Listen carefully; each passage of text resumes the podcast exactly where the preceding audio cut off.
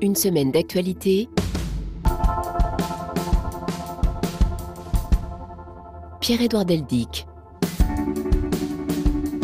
Bonjour, merci d'être au rendez-vous à 11h10 heure d'été pour nos auditeurs parisiens. Pas de changement pour vous qui nous écoutez en Afrique. La guerre de Vladimir Poutine en Ukraine va être une nouvelle fois au cœur de ce rendez-vous avec les reportages de nos envoyés spéciaux et notre invité, une spécialiste de ce pays, Sophie Lambroschini. La situation de ces dernières heures est bien sûr à suivre dans nos journaux. Une semaine d'actualité donc, un magazine que vous pouvez retrouver sur le site de la radio, votre plateforme préférée afin de l'écouter quand vous le souhaitez en balado diffusion.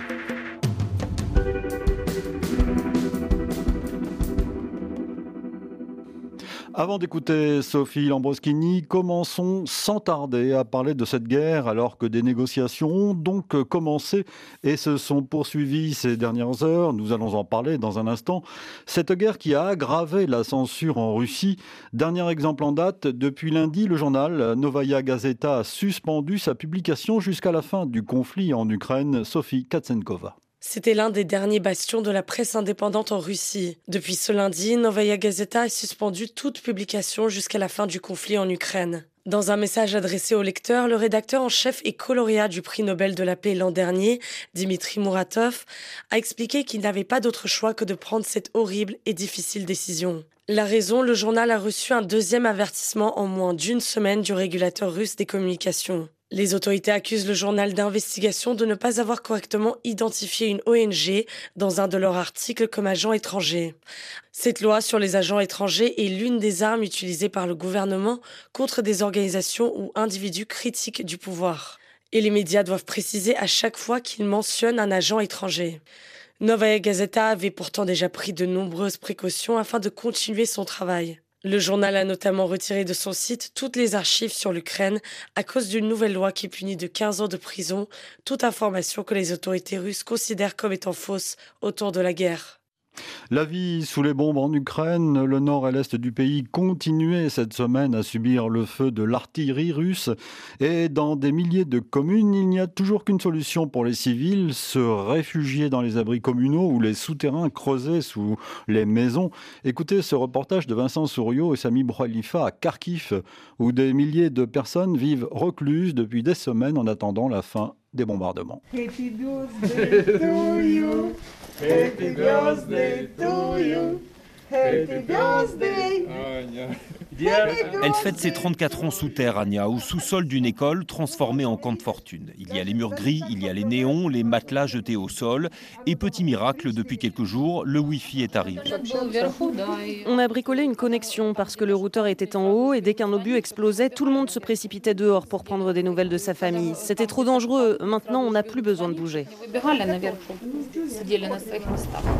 C'est la nuit que les obus tabassent le plus à Kharkiv, alors chaque soir, une centaine de personnes vient se réfugier ici. Au début, c'était la panique, mais avec le temps, on s'habitue à tout et cette femme médecin ne constate pas de détresse psychologique. Non, on a plutôt des gens sous traitement qui ont peur de manquer de médicaments. On a fait un stock ici et si on a les bons comprimés, on peut les leur donner. La plus grosse angoisse dans tout ça, c'est l'éducation des enfants. À Kharkiv, les écoles sont fermées depuis un mois, mais il y a deux jours, la région a lancé des cours en ligne et les gamins de cet abri vont enfin pouvoir se changer les esprits. Vincent Souriau, Sami Boukhelifa, Kharkiv RFI. Suite d'une semaine d'actualité, bonjour Sophie Lambroschini. Euh, bonjour, euh, je suis ravie d'être là. Merci, d'être ici. Vous êtes chercheuse, experte de la Russie et de l'Ukraine contemporaine. Ukraine où vous étiez encore en février, avant le début de, la guerre. En 2018, vous avez lancé une recherche sur la transformation des interactions économiques locales dans la guerre dans l'Est de l'Ukraine à l'Institut Marc Bloch euh, à Berlin. ça s'intitule Vivre la crise géopolitique au quotidien. C'est en tout cas le, le titre de ce projet. Je précise que vous avez été également journaliste à Moscou et à Kiev entre 1994 et 2008. Et vous avez publié un livre que je recommande et qui va être réédité, enrichi, qui s'intitule Les Ukrainiens aux éditions Henri Dougier, euh, publié d'abord en 2014 avec une réédition en 2016 qui mettait dans son contexte la crise ukrainienne de 2014 dans une perspective historique, politique et, sociale. Est-ce qu'on peut dire, Sophie Ambroskini, que le conflit au Donbass depuis 2014 a appris en quelque sorte aux Ukrainiens à vivre avec la guerre? Alors, à vivre avec la guerre, oui, pour certains d'entre eux c'est que euh, jusqu'en février 2022, donc jusqu'à quelques semaines, euh, la guerre était surtout perceptible à l'est de l'Ukraine, dans la région du, euh, du Donbass, qui, qui l'éprouvait au jour le jour. Donc c'était quand même plusieurs millions de personnes en gros 6 euh, millions de personnes de part et d'autre de la ligne de démarcation. À Kiev, on ressentait moins. C'était la vie des cafés, euh, du quotidien, euh, des cinémas, des concerts, etc. Mais il y a quand même eu une marque de la guerre depuis 2014. C'est que 2014, avec la révolution du Maïdan, la révolution de la dignité, euh, euh, a engagé un processus en fait de, transformation de, des relations entre euh, les citoyens euh, et l'État. Euh, donc, on a assisté à une transformation en profondeur, notamment au niveau de l'engagement des citoyens dans la vie économique, dans la vie publique, et qui notamment a été accélérée par la guerre, par la nécessité, par exemple, d'aider, de lever des fonds pour transformer l'armée ukrainienne euh, qui ne ressemblait euh, franchement à pas grand-chose en 2014 et qui a été renforcée grâce à la collaboration entre les citoyens, l'État euh, et l'international, d'une certaine manière. Sophie Lambroschini, ce qui frappe, vu de, Paris, c'est le courage de la population ukrainienne ou des populations ukrainiennes, aussi bien les, celles, les personnes qui sont restées en Ukraine que pour les réfugiés. c'est une notion qui, saute aux yeux quand on pense à, l'Ukraine. Et vous, euh, c'est aussi pour ça que je vous ai invité, Sophie Lambroschini, vous vous intéressez vraiment depuis longtemps aux populations. Euh, oui, effectivement. Bon, d'abord, comme, journaliste, il y a bien longtemps, euh, euh, je m'intéressais euh, surtout aux populations et j'aimais beaucoup aller sur, euh, sur le terrain. Et donc, j'ai eu l'occasion de voir aussi d'autres d'autres régions en conflit, dans les, conflits post-soviétiques, comme la Tchétchénie, par exemple. Mais pour en revenir à l'Ukraine et à votre question concernant le, le, le courage, je pense qu'il faut surtout garder à l'esprit que l'Ukraine et toute cette partie plutôt occidentale de l'espace post-soviétique, en fait, c'était une, un espace de, grande euh, euh, euh, souffrance finalement sociale, économique, démographique depuis des décennies. et on peut commencer au XXe siècle avec la guerre civile euh, de 1917-1918 avec euh, des États euh, ukrainiens qui duraient quelques semaines, quelques, quelques mois, avec ensuite les répressions staliniennes. la famine la, la, famine, bien sûr. La Seconde Guerre mondiale, les grands déplacements des populations euh, liés à, liés à celle-ci, la Shoah par balle, comme on l'appelle, donc euh, les exécutions donc euh, sommaires dans des euh, dans les fosses communes de des populations juives qui habitaient encore dans cette région depuis qu'elle était zone de peuplement juif sous l'empire russe. Donc donc c'est une une terre de souffrance. Exactement, exactement. Et voilà. Et donc, il faut pas oublier non plus les souffrances peut-être moins euh, dramatique en termes de, de, victimes humaines, mais euh, ces transformations de la fin de la perestroïka aux années 90 et donc euh, l'effondrement du système soviétique qui a enseigné en tout cas aux Ukrainiens, mais pas seulement aux Ukrainiens, une, une forme de, de résilience. Donc ce qu'on ce qu'on voit aujourd'hui aussi, ce sont des populations qui ont été éprouvées, qui ont trouvé depuis des décennies des moyens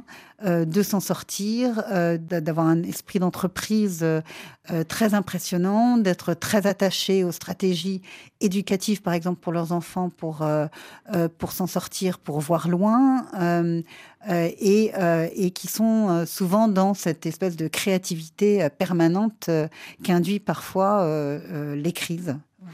Sophie euh, Lambroschini, parlons maintenant des négociations en Turquie. Cette semaine, la Russie s'est engagée à réduire les combats autour de Kiev et d'une deuxième grande ville euh, du pays, à l'issue de pour parler de paix à Istanbul, dans lesquels le président ukrainien a vu des signes positifs, entre guillemets, mardi, sans pour autant atténuer les doutes des Occidentaux euh, quant aux intentions réelles de Moscou à Kiev. Correspondance de Stéphane Sioran. Mardi à Istanbul, les représentants du Kremlin ont annoncé qu'ils allaient retirer une partie de leurs troupes des régions de Kiev, Tchernigiv, Soumy et Kharkiv pour permettre au dialogue de s'engager. À Kiev, on estime que le Kremlin a pris cette décision car en réalité la contre-offensive ukrainienne en cours menace fortement les positions russes au nord du pays. De son côté, l'Ukraine a fait beaucoup de concessions en acceptant de manière implicite le principe d'une non-adhésion à l'OTAN, mais en évoquant une nouvelle architecture de sécurité. Il s'agirait d'un traité international ratifié par les États-Unis, la Grande-Bretagne, la France, la Chine, Israël, l'Italie, la Turquie, le Canada et la Pologne qui garantiraient la sécurité et la souveraineté de l'Ukraine, un mécanisme qui en outre permettrait de faciliter l'adhésion de l'Ukraine à l'Union européenne. Seulement à Kiev, ces propositions sont perçues avec méfiance car la Russie serait également intégrée au dispositif alors que c'est justement elle qui a déclenché cette guerre meurtrière. Le président Zelensky a salué avec prudence ces avancées car sur le terrain on observe plus un repositionnement des forces russes qu'un retrait. Et dans la nuit de mardi à mercredi, autour de Kiev, le canon continuait de gronder.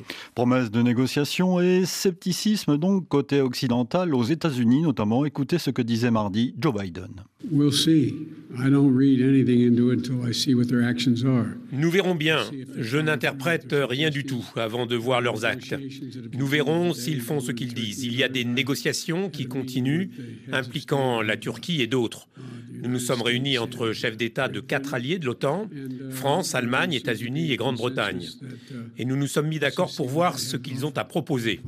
Mais en attendant, nous allons maintenir de fortes sanctions, nous allons continuer à fournir à l'armée ukrainienne des moyens de défense et nous allons continuer à surveiller de près ce qu'il se passe.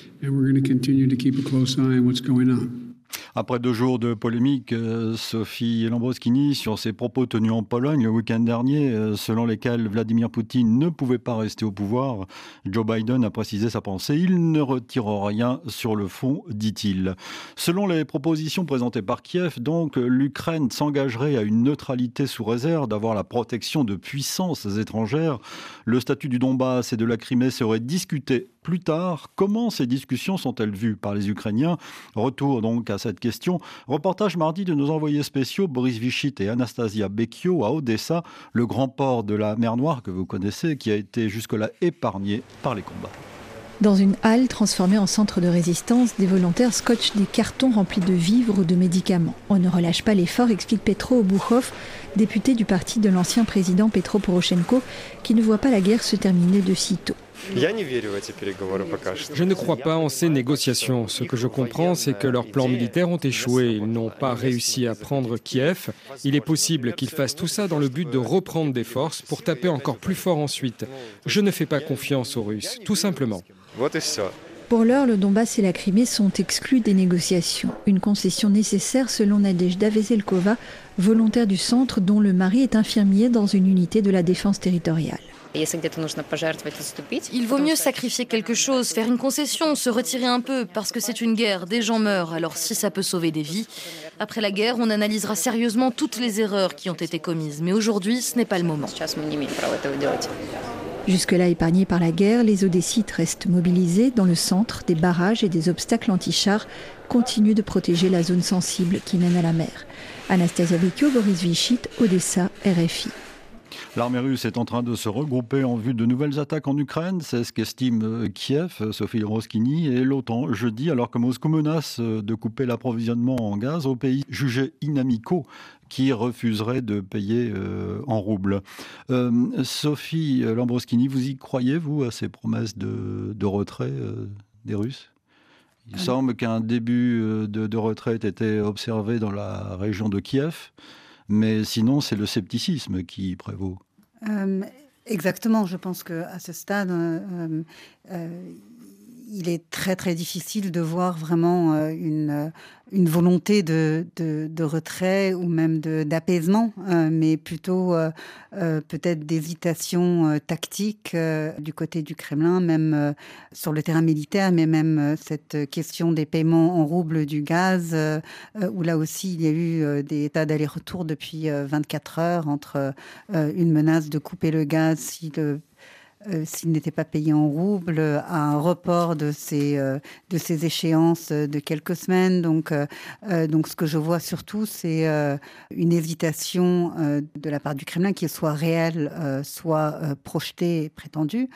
Euh, et sur les termes ensuite des négociations, euh, bien sûr la proposition de, du président Zelensky d'accepter une neutralité euh, de, de l'Ukraine à condition que donc sa, ses frontières, sa souveraineté soient garanties par la communauté internationale, pour simplifier, eh bien, déjà, je pense que, outre les positions russes qu'on ne connaît pas tout à fait sur la question, et qui semble avoir des exigences quand même beaucoup plus radicales de contrôle euh, sur le territoire euh, euh, ukrainien. Et bien d'autre part, reste aussi la question de la communauté internationale et qu'elle se prononce sur oui ou non, est-ce qu'ils sont prêts à s'engager pour euh, défendre la neutralité de l'Ukraine. C'était finalement la question qui s'était posée déjà en 1994 au moment du mémorandum de Budapest lorsque l'Ukraine a renoncé à l'arme nucléaire euh, en échange donc euh, d'une garantie de ses frontières et qu'on ne lui a pas accordé après coup en, pour des raisons, enfin des prétextes techniques en disant oui mais ce n'était pas un accord international véritable car il n'avait pas passé toutes les étapes d'une euh, euh, euh, en droit international pour être réellement défendu. Donc évidemment, il s'agit de questions. voilà, il n'avait pas été ratifié notamment par euh, par les États et voilà. Et donc au final, je pense qu'il s'agit aussi d'une volonté politique de l'Occident et qu'il ne s'agit pas que de Zelensky et, et Poutine. Donc on attend de voir. Sophie Lambroschini, nos auditeurs nous ont nous ont écrit comme chaque semaine et l'un d'eux, El Boubacar, vous pose une question qui est une bonne question. Pensez-vous que Vladimir Poutine renoncera à cette guerre sans avoir annexé toute l'Ukraine C'est la question, effectivement.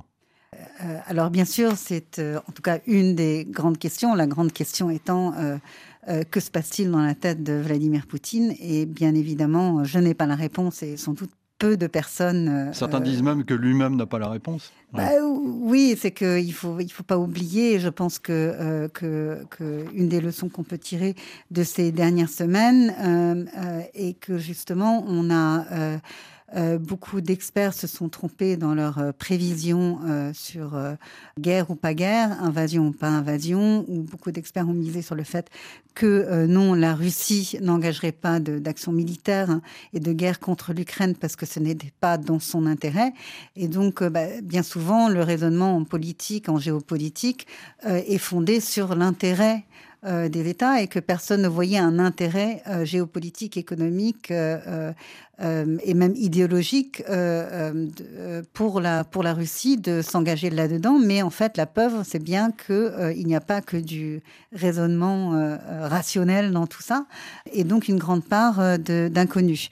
Alors ensuite, est-ce qu'il veut annexer toute l'Ukraine? Cela paraît sur le terrain très compliqué, puisque il n'a absolument pas les forces militaires pour mettre en œuvre une telle occupation. donc euh, et de contrôle, c'est qu'on peut occuper euh, un territoire, mais encore faut-il le contrôler, et qu'on voit même à l'échelle, par exemple, de la ville de Kherson dans le sud de l'Ukraine, qui est donc euh, occupée physiquement par les chars russes depuis le 2 mars, qui occupe l'administration régionale, par exemple, mais le, la mairie résiste et elle résiste, par exemple, en s'appliquant à assurer le fonctionnement de la ville au quotidien et euh, en rappelant aux résidents que la ville est euh, ukrainienne. Donc tout dépend de ce qu'on définit.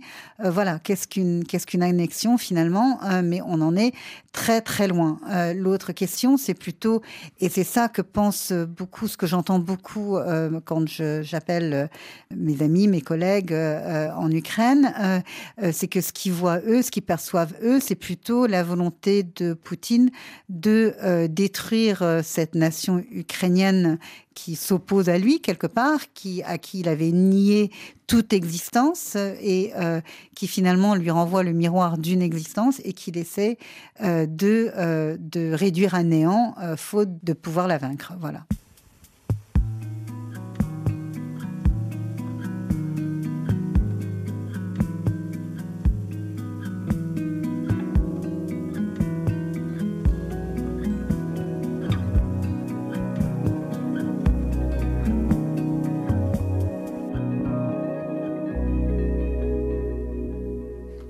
La guerre en Ukraine, suite, Sophie Lambroskini, partons maintenant pour Mariupol, la cité portuaire assiégée par la Russie où la situation humanitaire reste catastrophique. Plus de 160 000 civils étaient toujours pris au piège mardi et le nombre de morts parmi les habitants se chiffre en milliers. Le bilan a encore été revu à la hausse par les autorités ukrainiennes. Daniel Valo. Selon les autorités ukrainiennes, au moins 5000 civils ont été enterrés à Mariupol depuis le début de la guerre. Mais une conseillère de la présidence ukrainienne, citée par l'agence France Presse, estime qu'il faut multiplier ce chiffre au moins par deux pour approcher du nombre réel de civils tués dans la ville portuaire. Depuis dix jours, explique Tetiana Lomakina, les gens ne sont plus enterrés à cause des bombardements de l'armée russe. Il pourrait donc y avoir autour de 10 000 morts. Et le cauchemar va se poursuivre pour les civils toujours pris au piège dans la Sur une population en temps normal de 450 000 personnes, environ 160 000 y sont toujours coincés, selon le maire de Mariupol. On ignore par ailleurs toujours ce qu'il est advenu des centaines de civils qui avaient trouvé refuge dans le théâtre de la ville après son bombardement il y a deux semaines. Les attaques russes contre Mariupol sont un crime contre l'humanité, a dénoncé ce mardi le président ukrainien Volodymyr Zelensky. Un crime, a-t-il asséné devant le Parlement danois, qui se déroule en direct sous les yeux de la planète. Fin. Des combats également dans la région de Mykolaïv, le port situé à l'embouchure du Dniepr, le grand fleuve, dernière grande ville du bord de la mer Noire, qui bloque l'accès d'Odessa aux troupes russes. Mardi, une frappe a éventré le bâtiment de l'administration régionale. Retrouvons nos envoyés spéciaux Anastasia Becchio et Boris Vichit. Les pelles mécaniques s'activent autour de l'imposant bâtiment blanc de 8 étages. Le missile a laissé un trou béant au-dessus d'un énorme amas de gravats. Les militaires en armes ont bouclé les lieux. Impossible de passer, se désole ce sexagénaire désorienté à la recherche de sa fille Nadejda, 44 ans, qui travaillait à la comptabilité de l'administration régionale. Je suis allé à l'hôpital, aux urgences, à la morgue, elle n'y est pas. Quand ça s'est produit, je l'ai appelée, appelée, mais elle n'a jamais répondu. À un moment, j'ai reçu un message étrange qui disait qu'elle était en ligne, mais c'est tout, j'ai peu d'espoir. Un peu hagard, ce père de famille est sans nouvelles de sa femme arrivée au travail 25 minutes avant l'explosion. On ne le trouve pas, mais tout le monde n'a pas encore été retrouvé et identifié. Son bureau était là où il y a le trou, juste au-dessus du bureau de Kim. Vitali Kim, le populaire gouverneur de la région, n'était pas dans le bâtiment au moment de l'attaque. Il s'agit d'une administration civile. Il n'y avait pas de QG, ça n'est pas un site militaire. Tous les gens qui étaient employés ici sont des héros. Nous sommes venus travailler sans interruption pendant 34 jours de guerre. Les travaux de déblaiement ont été suspendus le temps de faire sauter un pan du bâtiment qui menaçait à tout moment de s'effondrer. Les secouristes ne s'attendent plus à retrouver de survivants dans les décombres. Anastasia Bekio, Boris Vichit, Mikolaev, RFI. Sophie Lambroskini, alors que les négociations se poursuivent donc entre l'Ukraine et la Russie, le retour est dans de nombreuses têtes pour les, les réfugiés. Illustration en Pologne, dans le camp Korchova, à la frontière avec l'Ukraine, grâce au reportage de Simon Rosé. C'est un énorme entrepôt où les enfants jouent au ballon au milieu des adultes, leur mère le plus souvent, qui se repose. Ludmila est en train de charger son téléphone portable, elle vivait à Kharkiv et a hésité longtemps avant de fuir avec sa fille et son chien. Elle a traversé la frontière la veille. C'était devenu trop dangereux à cause des bombardements aériens. Mais cette famille ne connaît personne en Pologne et dès qu'elle en aura l'occasion, Ludmila voudra rentrer chez elle. Évidemment, on avait une bonne vie en Ukraine. Si on trouve un endroit où loger, on restera jusqu'à la fin de la guerre. Sinon, je ne sais pas. Un peu plus loin, Liana était déjà en Pologne pour les études. Elle est venue à la frontière chercher sa mère et leur chien. Ils ont fui Dnipro. Et là aussi, elles n'ont aucune intention de s'installer en Pologne.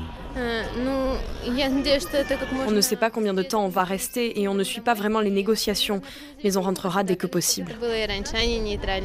A l'inverse, certaines familles font le choix de rester. C'est le cas de Yulia et de ses deux adolescents. Eux aussi ont fui Dnipro. Ils ont des proches en Pologne pour les accueillir et débuter une nouvelle vie.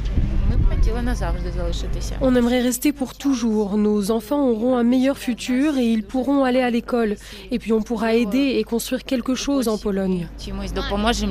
Mais pour l'instant, la famille n'est pas complète. Le mari de Yulia et lui, toujours en Ukraine. Simon Rosé, Korchova, RFI. Suite d'une semaine d'actualité, nous sommes toujours en compagnie de Sophie Lambroschini qui connaît euh, l'Ukraine pour l'étudier, euh, notamment la région de l'Est de, l'Ukraine, l'étudier à Berlin et aussi sur le, terrain. Vous étiez ému en écoutant ces témoignages? Euh, Oui, oui, oui.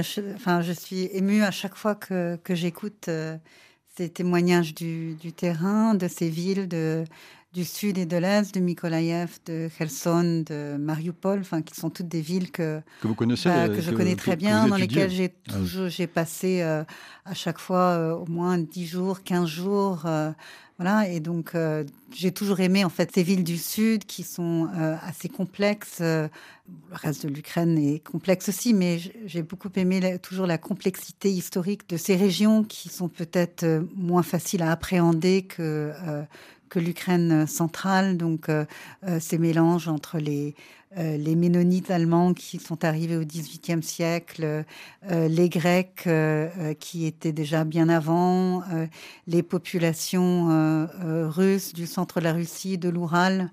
Euh, les Tatars de l'Oural qui sont arrivés aussi au XXe siècle pour travailler dans les mines euh, de, de, charbon de l'Est et qui se sont mélangés à des populations euh, euh locales, euh, ukrainiennes ou autres, comme je disais aussi des Allemands ou des Grecs. Voilà. -hmm. Et donc tout ce, tout ce mélange en fait très riche et euh, qui finalement est comme un peu la, les fondations de cette euh, nation ukrainienne qui se dessine petit à petit depuis des décennies, mais surtout depuis l'indépendance officielle et euh, inattendue. En 1991. Voilà, et oui. comme euh, euh, certains ont cherché à constater un peu inattendue ou par surprise, puisqu'elle ne s'est pas jouée dans la revendication et dans, le, dans la révolution, dans le, dans le, dans le sang, mais voilà, et donc qui est en fait une, une, une, nation ukrainienne, une ukrainitude qui s'inscrit en fait dans, la, dans une appartenance plutôt civique et non pas ethnique, donc qui permet des identifications culturelle et, euh, et linguistique euh, hybride et qui finalement en arrive euh, aujourd'hui à définir euh, la, nation ukrainienne euh, comme le résultat de, euh, ces couches historiques, démographiques que j'ai évoquées déjà avant et sociales et économiques aussi. donc voilà, mais bien sûr, euh, d'écouter tout le temps ces, euh, ces, reportages et de, et de songer à chaque fois à cette euh, voilà, bon, j'ai toujours les, larmes aux yeux, très, très franchement. Dans un article que vous avez écrit pour un laboratoire d'idées, je veux dire ça comme ça, américain, qui s'appelle Wilson Center, vous consacrez des lignes, une analyse à la destruction justement des, infrastructures et de la résistance qui s'organise en quelque sorte sur les ruines. D'ailleurs, c'est le titre de votre papier. Euh... Hein, vous écrivez que persister, c'est résister et reconstruire tout de suite, essayer de faire en sorte euh, qu'il y ait de l'eau, qu'il y ait de l'électricité, même avec des, des bouts de ficelle, c'est une manière aussi de résister pour les Ukrainiens effectivement, en fait, mes recherches euh, euh, sur le terrain, dans le, dans le Donbass, dans la région du conflit, euh, de la première phase du conflit, si le on peut cœur dire. du conflit, oui. Donc, de, à partir de 2018, je m'étais intéressée à l'adaptation des relations économiques et infrastructurelles dans un contexte de guerre. Et donc, notamment, comment est-ce qu'on distribue l'eau euh, des deux côtés de la ligne de front, des deux côtés de la ligne de démarcation. Euh, comment est-ce que donc des populations euh, ennemies travaillent ensemble pour euh, apporter de l'eau qui donc est vitale pour les populations des deux côtés? Et donc pour cela, je me suis intéressée à une entreprise, à une régie de distribution d'eau qui s'appelle l'eau du Donbass, Voda Donbass, pour euh, euh, comprendre comment on met de côté, euh, par exemple, le discours idéologique de part et d'autre du côté séparatiste et ukrainien pour travailler ensemble. Et donc effectivement, déjà à l'époque, donc ce que j'avais constaté, qu'il y avait cette cette application sous les tirs d'artillerie, donc dans cette région de réparer rapidement euh, les, euh, les, installations et, euh, et donc de construire en fait une espèce d'identification citoyenne autour de cela. Donc, donc des plombiers, des techniciens, des personnes qui avant la guerre étaient invisibles pour nous tous, comme bon ici nous sommes à, ici les Moulineaux, on ne connaît pas trop hein, les personnes qui qui, qui s'occupent de la distribution d'eau, mais s'ils venaient à manquer, bah, tout d'un coup, ces gens sont devenus en fait des travailleurs du front infrastructurel. Donc effectuer un travail absolument euh, euh, essentiel, euh, donc de, de survie biologique quelque part. Et la guerre donc s'est étendue avec l'invasion du 24 février à, à, presque l'ensemble de, de l'Ukraine. Et donc effectivement, dans des villes assiégées et occupées, on peut constater que dans la mesure du possible, bien sûr, eh bien l'eau, l'électricité, on essaie de, de, la remettre en route le, le plus vite possible, bien sûr pour des questions de survie, mais aussi pour créer un espèce de cadre aussi de normalité et de continuité, de, de continuité du service public d'une certaine manière. Mmh. Et qui parfois, par exemple, c'est ce que j'ai vu là dans mes, euh, mes recherches, euh, euh, en, bah, surtout en ligne, euh, par les réseaux sociaux et par euh, des appels téléphoniques à Mykolaïev et à Kherson, d'en fait de revendiquer la continuité du service public comme une expression de souveraineté ukrainienne. Donc les chars russes, comme à Kherson, sont peut-être sur le terrain, mais on essaie de continuer. À l'inverse, l'effondrement total qu'a vécu Mariupol et euh, donc euh, l'exemple même euh, à quel point donc la situation peut devenir absolument euh, tragique, dramatique et déchirante. Donc, euh, euh, à Mariupol, bon, la ville était encerclée, les Russes ne laissaient pas partir et s'échapper la population suite à en fait à des tirs d'artillerie où le système électrique en fait s'est effondré. Et dans un milieu urbain, en fait, bah, s'il n'y a plus d'électricité, cela signifie qu'il n'y a plus d'eau, il n'y a plus de, de canalisation, qu'il n'y a plus d'ascenseur, donc on peut plus rejoindre les appartements au huitième étage si on a des enfants à porter ou qu'on est euh, euh, âgé. Les personnes n'ont d'autre choix que de rester dans les abris tout le temps. Et puis ben là, par exemple, la mairie de, de, Mariupol, ce qu'il avait essayé de faire, euh, c'était par exemple de démonter le système de chauffage pour permettre aux personnes de se réhydrater en buvant l'eau du système de chauffage. Donc là, on voit à nouveau cette interaction entre euh, euh, population, pouvoirs locaux et ces, infrastructures critiques de survie. Tout à l'heure, Sophie Lambroschini, vous soulignez au début de l'émission le, caractère, l'intérêt de pour la création d'entreprises, le sens de l'entreprise des, Ukrainiens, il se manifeste encore aujourd'hui d'une certaine façon avec cette, euh, cette résistance, avec ce, désir plus fort que jamais de vivre et de continuer à vivre. Euh, alors, euh, dans mon livre, j'ai... Euh, consacré un chapitre à l'esprit d'initiative et d'entreprise des Ukrainiens. Donc dans ce livre qui s'intitule Les Ukrainiens, dont je parlais tout à l'heure, qui était publié en 2014 et qui sera bientôt euh, publié à nouveau euh, dans une version enrichie. Oui. Exactement, voilà. Et donc où je cherchais en fait à, à, à souligner euh, finalement dans un contexte euh, de transformation socio-économique douloureuse. Euh, à l'époque, il ne s'agissait pas de guerre euh, totale. les Ukrainiens cherchaient à en partie à contourner le système, euh, mais, euh, mais surtout à trouver des solutions à leur survie au quotidien, que ce soit euh, euh à travers euh, des entreprises agricoles, du secteur informatique.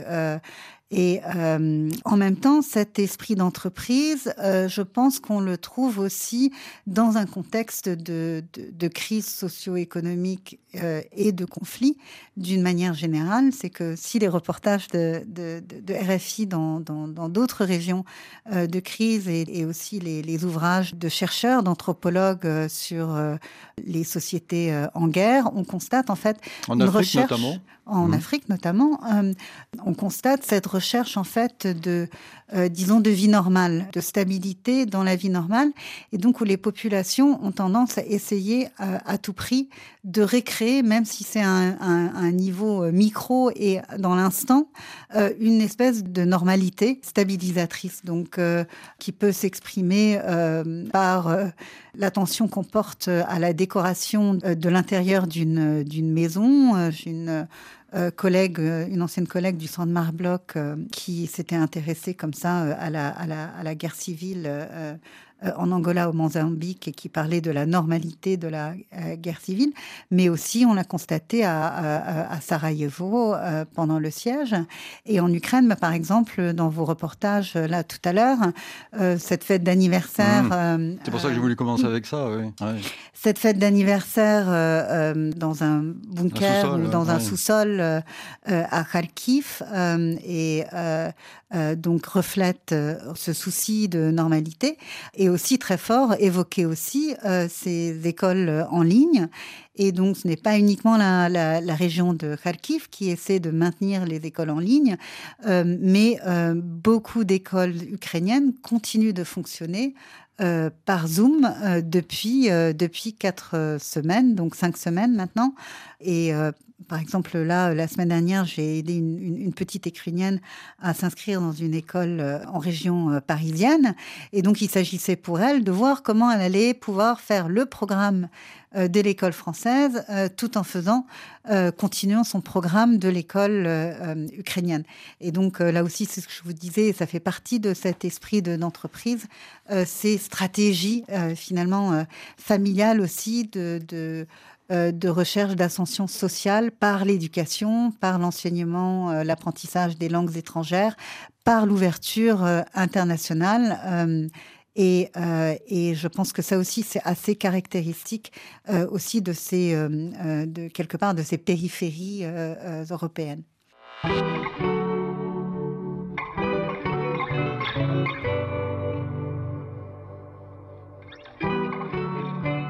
Pour nous écrire par courriel, semaine.actu.rfi.fr. Notre adresse électronique, donc, retour de vos messages, de vos dédicaces très bientôt, je vous le promets, mais continuez bien sûr à nous écrire, ce que vous faites d'ailleurs de jour en jour. Partons pour l'Afrique maintenant, avant de retrouver l'Ukraine, Sophie Lambroschini, au Mali, précisément, où l'armée est plus active que jamais contre les groupes djihadistes. Dans un communiqué publié mardi soir, l'armée malienne indique avoir multiplié les actions offensives de recherche et de destruction des terroristes, fin de citation. En parallèle, de nombreuses sources sécuritaires et civiles font état de nouvelles exactions de l'armée et de ses supplétifs russes, mercenaires du groupe Wagner.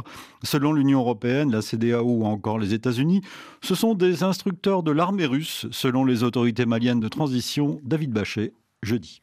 De la région de Caille dans l'ouest du Mali à celle de Ségou et Mopti dans le centre ou encore Tombouctou dans le nord, l'armée malienne multiplie les offensives et annonce une vingtaine de djihadistes neutralisés, autant d'interpellations et d'importantes saisies matérielles. Mais ces opérations sont accompagnées de nouvelles allégations d'exactions.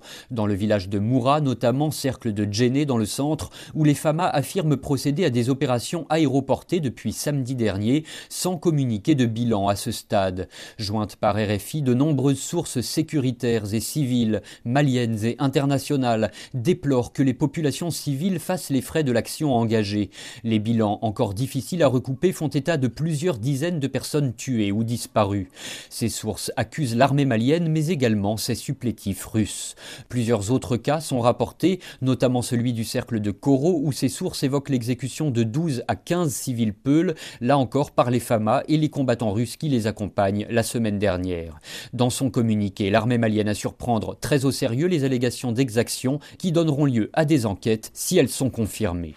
Suite d'une semaine d'actualité en Afrique, pour le moment au Niger, avant le vote à l'Assemblée nationale de l'accord de coopération militaire entre l'armée nigériane et Barkhane, l'armée française se prépare. Depuis le 1er mars, le nouveau commandant qui coordonnera le retrait de Barkhane du Mali s'est installé à Niamey.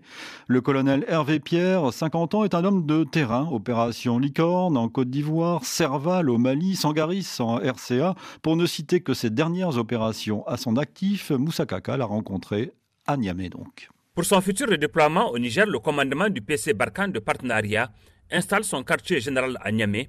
Entouré de son staff, le colonel Hervé Pierre nous parle de ce retrait du Mali. C'est une manœuvre logistique et opérationnelle, bien sûr, et c'est une manœuvre évidemment extrêmement complexe. Tout en se préparant, les moyens aériens de Barkhane continuent d'effectuer des reconnaissances des frappes ont même eu lieu il y a 48 heures. Une quinzaine de GAT qui ont été neutralisés. Donc évidemment, nous avons euh, des hommes euh, qui sont euh, engagés dans le cadre de l'opération Al-Malaou aux côtés des forces armées nigériennes et qui combattent tous les jours. Barkhane attend un vote positif des députés en faveur de l'accord de coopération militaire qui sera soumis à leur appréciation? Une fois que cette décision euh, sera prise, euh, nous euh, entrerons dans un dialogue étroit avec l'état-major nigérien pour savoir exactement comment le décrire. Une fois cette présence acceptée par les Nigériens, les soldats français s'installeront sur les régions frontalières pour combattre les GATT, le groupe armé terroriste. Les régions frontalières sont des régions propices aux GATT pour se ravitailler, pour se cacher, pour s'installer. Et donc c'est là qu'il faut qu'on aille les, chercher, bien sûr. Barkhane sera alors à un jeu de pierre de la frontière malienne. Avant de repartir pour l'Ukraine, euh, Sophie Lambroschini, une page se tourne en Somalie. Il faut le noter dans ce résumé de l'actualité africaine. Le mandat de l'AMISON, la mission de paix de l'Union africaine dans le pays, a expiré cette semaine. Le Conseil de sécurité de l'ONU a voté son remplacement par une autre mission baptisée cette fois ATMIS, mission de transition de l'Union africaine en Somalie. Créée en 2007, la NISOM a compté jusqu'à 22 000 hommes avec pour mission de lutter contre le groupe terroriste Al-Shabaab et favoriser la stabilisation politique de la Somalie 15 ans plus tard, quel bilan peut-on dresser de son action à Nairobi Florence Maurice? C'est dans un pays au bord du gouffre qu'arrivent les premiers soldats de l'Union africaine en 2007. Les attaques d'insurgés islamistes reprennent de plus belle et menacent les autorités de transition. La MISOM mène alors une série d'offensives victorieuses dont les points d'orgue sont la reprise de Mogadiscio en 2011 et la tenue d'une élection l'année suivante. Samira Gaïd dirige le Hiral Institute, un groupe de recherche somalien indépendant. Si on s'en tient à ce qu'étaient les principaux objectifs de la mission, à savoir rétablir un gouvernement et progressivement éteindre son autorité, je dirais qu'entre 2007 et 2012, la mission était vraiment sur la bonne voie. Elle a rempli son mandat et a vraiment contribué à la réinstallation de l'État somalien. Ces dernières années, la MISOM essuyait pourtant de nombreuses critiques sur son manque d'efficacité, alors que la crise politique somalienne s'enlise et que les islamistes Shebab semblent revigorer. À partir de 2015, la mission a commencé à stagner. On lui a demandé de remplir de plus en plus d'objectifs et elle n'a pas réussi à suivre, même si ses effectifs ont augmenté. Ses troupes sont devenues de plus en plus défensives et elles ont essuyé de plus en plus d'attaques de la part des Shebab. Quant aux Shebab que l'on disait relégués dans les zones rurales, ils ont su s'adapter et étendre leur influence, y compris dans les zones sous contrôle du gouvernement où ils prélèvent des taxes et continuent de mener des attaques et des assassinats ciblés, au point que l'hypothèse d'un retrait pur et simple des troupes de l'Union africaine a été écartée de peur d'un scénario afghan. Notez également dans l'actualité africaine que huit casques bleus, six pakistanais, un russe et un serbe, sont morts mardi dans le crash d'un hélicoptère de la mission de l'ONU en République démocratique du Congo.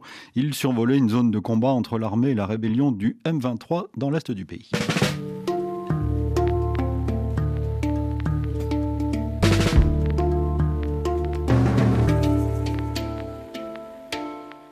Revenons en Ukraine, Sophie Lambroschini, pour conclure. Après avoir passé un mois sous le feu des frappes russes, les forces armées ont lancé une contre-offensive dans la région de Kharkiv. Cette ville de l'Est est la deuxième plus grande ville du pays. Nous y étions euh, tout à l'heure. Un village, Malarogan, vient tout juste d'être libéré. C'est l'une des premières positions reprises aux Russes dans la région. Nos envoyés spéciaux, Vincent Souriau et Sami Brolifa, se sont rendus avec l'armée ukrainienne dans ce village reconquis. Retrouvons-les. Les combats se poursuivent, mais plus au nord. Malarogan, un village fantôme, un champ de ruines, des routes labourées, des maisons pulvérisées. Ici, un obus non explosé. En face, le squelette d'un blindé carbonisé. Des arbres noircis, léchés par les flammes. Les combats ont été violents, raconte Lilia, une militaire. Nous avons lancé une contre-attaque et nous sommes parvenus à repousser les forces d'occupation russes. Durant notre avancée, nous avons détruit ce char que les Russes avaient stationné au milieu des habitations civiles. Les gens vont pouvoir revivre normalement. Nous avons libéré cette position et les villageois vont pouvoir revenir chez eux. 3500 villageois, la plupart ont fui, mais pas tous. Certains sont toujours dans leur cave, assure Lilia. Ils n'osent pas encore sortir. Au bout d'une rue, Sergueï découvre sa maison, ravagée par les combats. J'avais très peur. Mon voisin a été tué. Mais maintenant, notre armée a lancé une importante contre-attaque. La guerre a commencé il y a un mois et on peut déjà montrer aux Russes qu'on peut leur tenir tête, qu'on peut les battre. J'espère que cette reconquête va se poursuivre. Durant les affrontements, ce villageois s'était réfugié avec sa famille à 5 km d'ici, dans la ville voisine de Kharkiv. Sami Brifa, Vincent Souriau, Malarogan, RFI. Suite fin d'une semaine d'actualité en compagnie de Sophie Lambroschini, je voudrais, pour conclure euh, cette émission, euh, euh, revenir sur ce sentiment national ukrainien où il semble, dans la région que vous étudiez, c'est-à-dire dans l'est de l'Ukraine, que même les pro-russes se sentiraient de plus en plus ukrainiens d'abord et ne comprennent pas l'intervention de Moscou. oui, alors l'expression, disons, la définition comme pro-russe n'est peut-être pas tout à fait exacte pour euh, parler des, opinions, disons, euh, euh, bien présentes et dominantes dans le Donbass à l'est du pays. il s'agit plutôt, jusqu'à cette phase-ci de la guerre, d'une certaine ouverture vers la Russie et de ne pas considérer que la Russie comme un un ennemi par définition. Donc politiquement, oui, euh, il y avait des partis euh, qui étaient plutôt pro-russes parce qu'ils défendaient des intérêts économiques bien ancrés euh, en Russie, donc notamment des, oligarques qui avaient une influence dans la vie politique locale, notamment à l'est euh, de l'Ukraine euh, et avec des intérêts euh, en Russie, mais au niveau des populations, eh bien, il s'agissait plutôt d'un électorat qui d'ailleurs existait aussi ailleurs en Ukraine, euh, euh, en partie l'électorat euh, qui, a, qui a porté Zelensky au pouvoir, qui était donc le représentant en fait des forces qui cherchaient à trouver un dialogue avec la Russie. C'était en partie pragmatique, c'est-à-dire qu'on change pas les frontières, on change pas la géographie. Il va falloir vivre avec ce, ce voisin du Nord qui nous est hostile, qui nous reconnaît pas la nation ukrainienne, mais il faut vivre avec et trouver un un accord. Donc c'était un peu ces positions-là qui étaient aussi fondées sur ces très anciennes euh, relations culturelles, euh, les enchevêtrements familiaux, euh, économiques, etc. Et donc effectivement, c'est, je suis tout à fait d'accord avec ce que vous disiez, c'est qu'en fait j'ai l'impression que dans ces régions-là, l'invasion russe, elle est perçue comme une trahison en gros, les, euh, euh, les 25% qui avaient voté pour le, pour le président Poroshenko euh, sortant, qui donc avait échoué face à Zelensky et qui était porté surtout sur un discours plus national et ethnique, eh bien, là, ces personnes-là ont vraiment vécu l'invasion comme une trahison. ils avaient placé une certaine confiance dans une coopération à long terme d'une manière ou d'une autre, la recherche d'une paix et que là, clairement, on va pas la trouver. Euh, c'est une rupture, euh, sans doute pour des décennies, voire des générations. En tout cas, c'est ce qu'on entend euh, sur le terrain. Merci Sophie Lambroschini. Vous avez écrit donc Les Ukrainiens, un livre publié aux éditions Henri Dougier en 2014. Je précise donc qu'une nouvelle édition de ce livre est prévue dans quelques semaines, quelques mois Quelques semaines. Quelques semaines. Merci. Une semaine d'actualité réalisée par Alice Ménard. Je vous donne rendez-vous demain pour le magazine ID, cette fois, notre conversation dominicale, et nous nous interrogerons sur la santé mentale de ceux qui nous gouvernent, figurez-vous, avec l'histoire édifiante du président américain Woodrow Wilson, qui engagea son pays, on le sait, dans la Première Guerre mondiale et qui fut un des initiateurs du traité de Versailles, mais qui renonça à le faire ratifier en quelque sorte par le Congrès, ruinant ainsi volontairement ses idéaux et ses négociations. Freud s'est penché sur son cas. L'historien Patrick Vell vient d'écrire un livre passionnant sur le sujet. Il nous en parlera demain dans le magazine Idée, donc demain 17h10 heure de Paris, 15h10 temps universel. Bon week-end, bonne semaine. Dans un instant, un nouveau journal sur RF.